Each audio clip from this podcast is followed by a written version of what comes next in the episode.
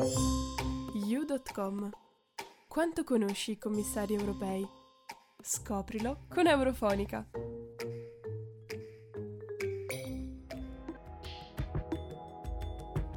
La punta di diamante del programma della Commissione von der Leyen è, come tutti sappiamo, l'European Green Deal. Gli obiettivi del Patto Verde Europeo sono molteplici e come un tormentone estivo rimbombano nella nostra mente tante le volte che li abbiamo sentiti. Riduzione delle emissioni di gas serra e dell'inquinamento, economia circolare, agricoltura sostenibile e difesa della biodiversità. Paroloni che, a differenza dei bali di gruppo, sono fondamentali per il nostro futuro. Ma dietro le altisonanti parole della politica ci devono essere i fatti e dietro i fatti ci sono necessariamente le persone. Quindi, a chi è stato affidato il prezioso Green Deal? La Presidente della Commissione europea Ursula von der Leyen ha scelto uno dei suoi vicepresidenti, Franz Timmermans. Classe 61 olandese, poliglotta, laureato in letteratura francese e con un master in diritto europeo. Timmermans non è nuovo alle sfide e, per sua stessa ammissione, spesso i compiti più ardui vengono affidati proprio a lui.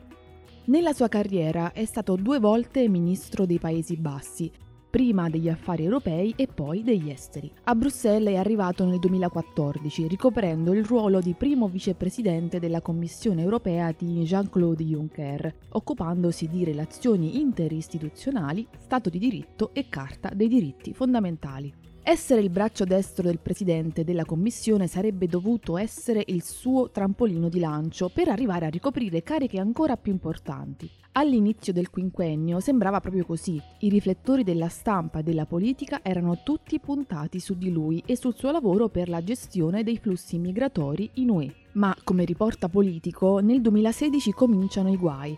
Dopo aver contribuito alla stipula di un accordo con la Turchia fondamentale per la gestione dell'emergenza migratoria e quindi aver tolto dalle mani di Juncker una bella gatta da pelare, arriva la Brexit a rubargli la scena.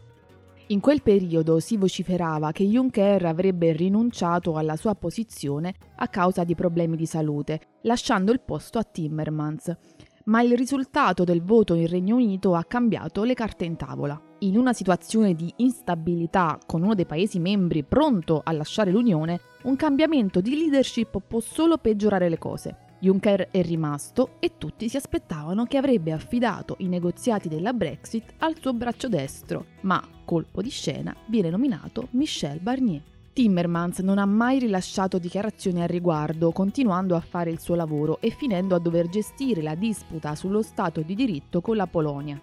Sin dal 2015 la Commissione, e quindi Timmermans, ha intavolato discussioni con il governo polacco e prestato molta attenzione agli sviluppi politici e sociali del paese per evitare la deriva nazionalista e fermare la riforma del sistema giudiziario e la conseguente violazione della cosiddetta rule of law principio secondo cui tutti i paesi europei devono garantire ai cittadini l'uguaglianza di fronte alla legge e il rispetto dei diritti fondamentali.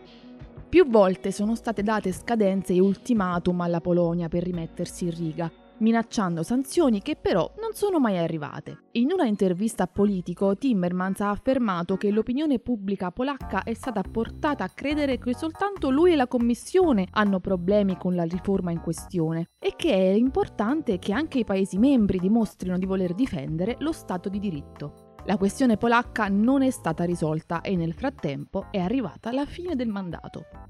Nel 2019 Timmermans era lo Spitzenkandidaten, ovvero il candidato di punta del gruppo parlamentare Socialisti e Democratici alle elezioni per la presidenza della Commissione. Ma sappiamo bene come è andata a finire. Adesso ricopre per la seconda volta il ruolo di vicepresidente della Commissione europea.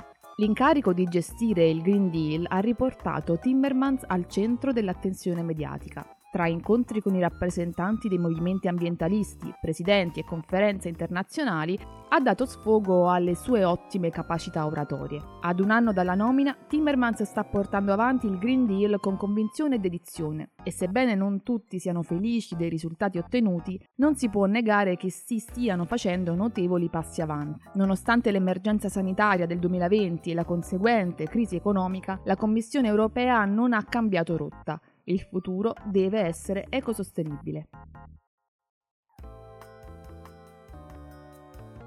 Usando le parole dello stesso Timmermans, sarà difficile e tutti dovranno fare sacrifici, ma possiamo farcela. Martina Ottaviano, F2 Radiolab Napoli, per Eurofonica.